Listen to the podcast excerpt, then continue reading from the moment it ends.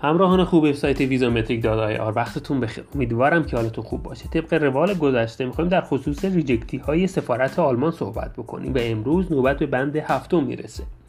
بند هفتم در خصوص بیمه مسافرتی هستش. اگر بیمه مسافرتی شما معتبر نباشه و یا تاریخی که بیمه مسافرتی رو دارید با مدارکتون هم خونی نداشته باشه می‌تونه شما رو reject بکنه. معتبر بودن در واقع سفارت آلمان در ایران بیمه سامان رو معتبر می‌دونه. حالا به, هر به دلایل خاصی که خودش می‌دونه.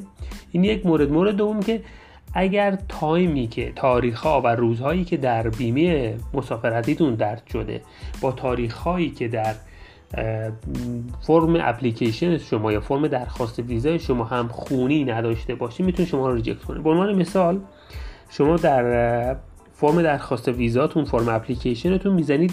20 روز می‌خواید در آلمان بمونید. اما بیمه مسافرتی شما برای ده روزه برای هفت روزه.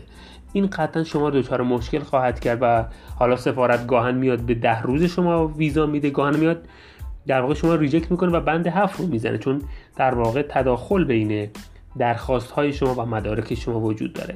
پس پیشنهادی که ما به شما داریم این هستش که تاریخی که در فرم درخواست ویزا ذکر می‌کنید به علاوه تاریخی که در تعداد روزی که در بیمه مسافرتی شما هست ترجیحاً با هم همخونی داشته باشند و یا تاریخ بیمه شما بیشتر باشه. اگه شما 20 روز می‌خواید در آلمان بمونید توی فرمتون 20 روز درج کردید شما بیمهتون رو برای 30 روز بگیرید 10 روز بیشتر. هیچ اتفاقی نمیفته اینجا. و اینکه همراه سایت ما هستید سپاسگزاریم. مرسی.